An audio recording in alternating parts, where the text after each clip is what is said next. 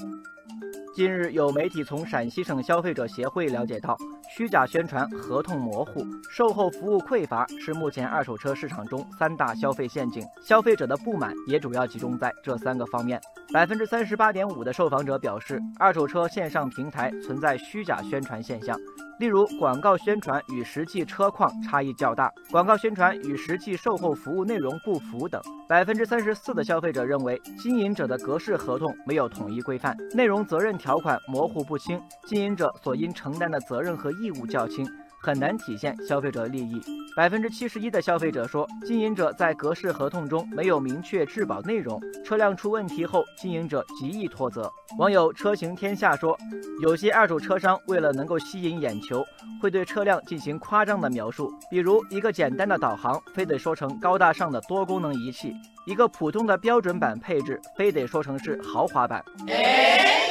网友四个轮胎说，二手车的售后保修，经营者只承担人工费用，配件费用要由消费者自己承担。实际配件价格又高于市场价，给消费者车辆维修保养带来了较重负担。今年八至十月，陕西省消费者协会在全省开展了二手车消费者满意度调查活动，结果显示，消费者对二手车市场的总体满意度仅为百分之七十二。哦，网友一路向北说，二手车平台虽然带来了更先进的消费和服务理念，但仍然没有摆脱传统二手车市场的一些普遍问题。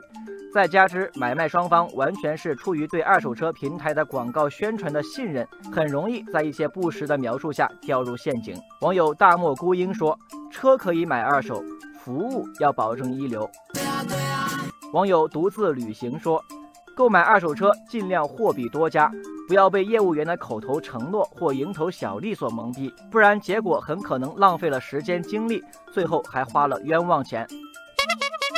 陕西省消协提醒消费者，在购买二手车时，要选择合法合规的车辆，检查车辆的相关证件，要选择信誉好、规模大、口碑好的正规交易平台，谨防虚假不实宣传。要全面了解二手车辆信息情况，对售后服务的内容要问清，保留好相关消费凭证。出现消费纠纷，及时向有关部门投诉，依法维护自身合法权益。网友握紧方向盘说。对于目前的二手车平台存在的问题，一方面需要国家和行业制定相关更切实际、更有效的法律和政策，另一方面更需要各个二手车平台更加自觉的规范和诚信。